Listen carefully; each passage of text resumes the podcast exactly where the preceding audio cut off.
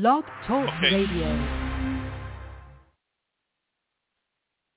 Please stand by. We're having technical difficulties. I just got knocked off air, and I'm going to have to go back in. So I'd like everybody to stand by. This has been a challenge, man, trying to get... Every time I do an exorcism, I'm, I'm familiar with it. So I know what, what I'm dealing with. And let me go ahead on and try to set this up, please. I'd like everybody to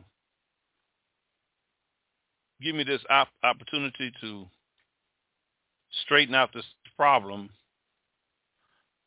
or if it can't get straightened out.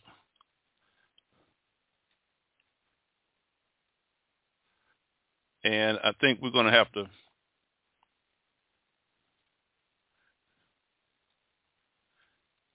start all over.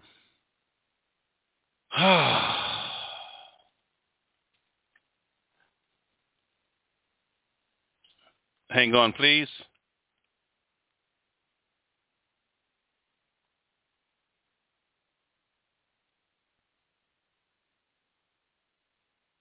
Please stand by.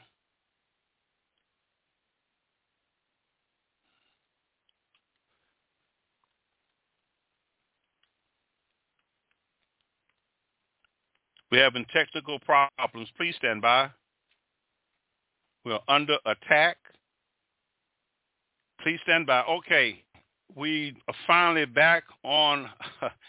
I tell you, we are now back on air with our Facebook. We just went off again. Okay, now, oh boy. Okay, we're now back on our Facebook. This is very interesting. We've been trying to teach this for the past five minutes, but the devil is a lie, and we're going to pick up where we left off. As a matter of fact, I got three minutes and 46 uh, seconds of me doing no talking on this audacity. So give me the opportunity to shut this down and let me start this all over because I'm not going to let the devil stop this sermon to go out. He don't want you to know something tonight, and uh, I'm going to open up some serious eyes. We're going to be talking about the gifts ministry. There are so many people that call themselves apostles. There's so many people call themselves pastors, uh, evangelists, teachers, office of helps.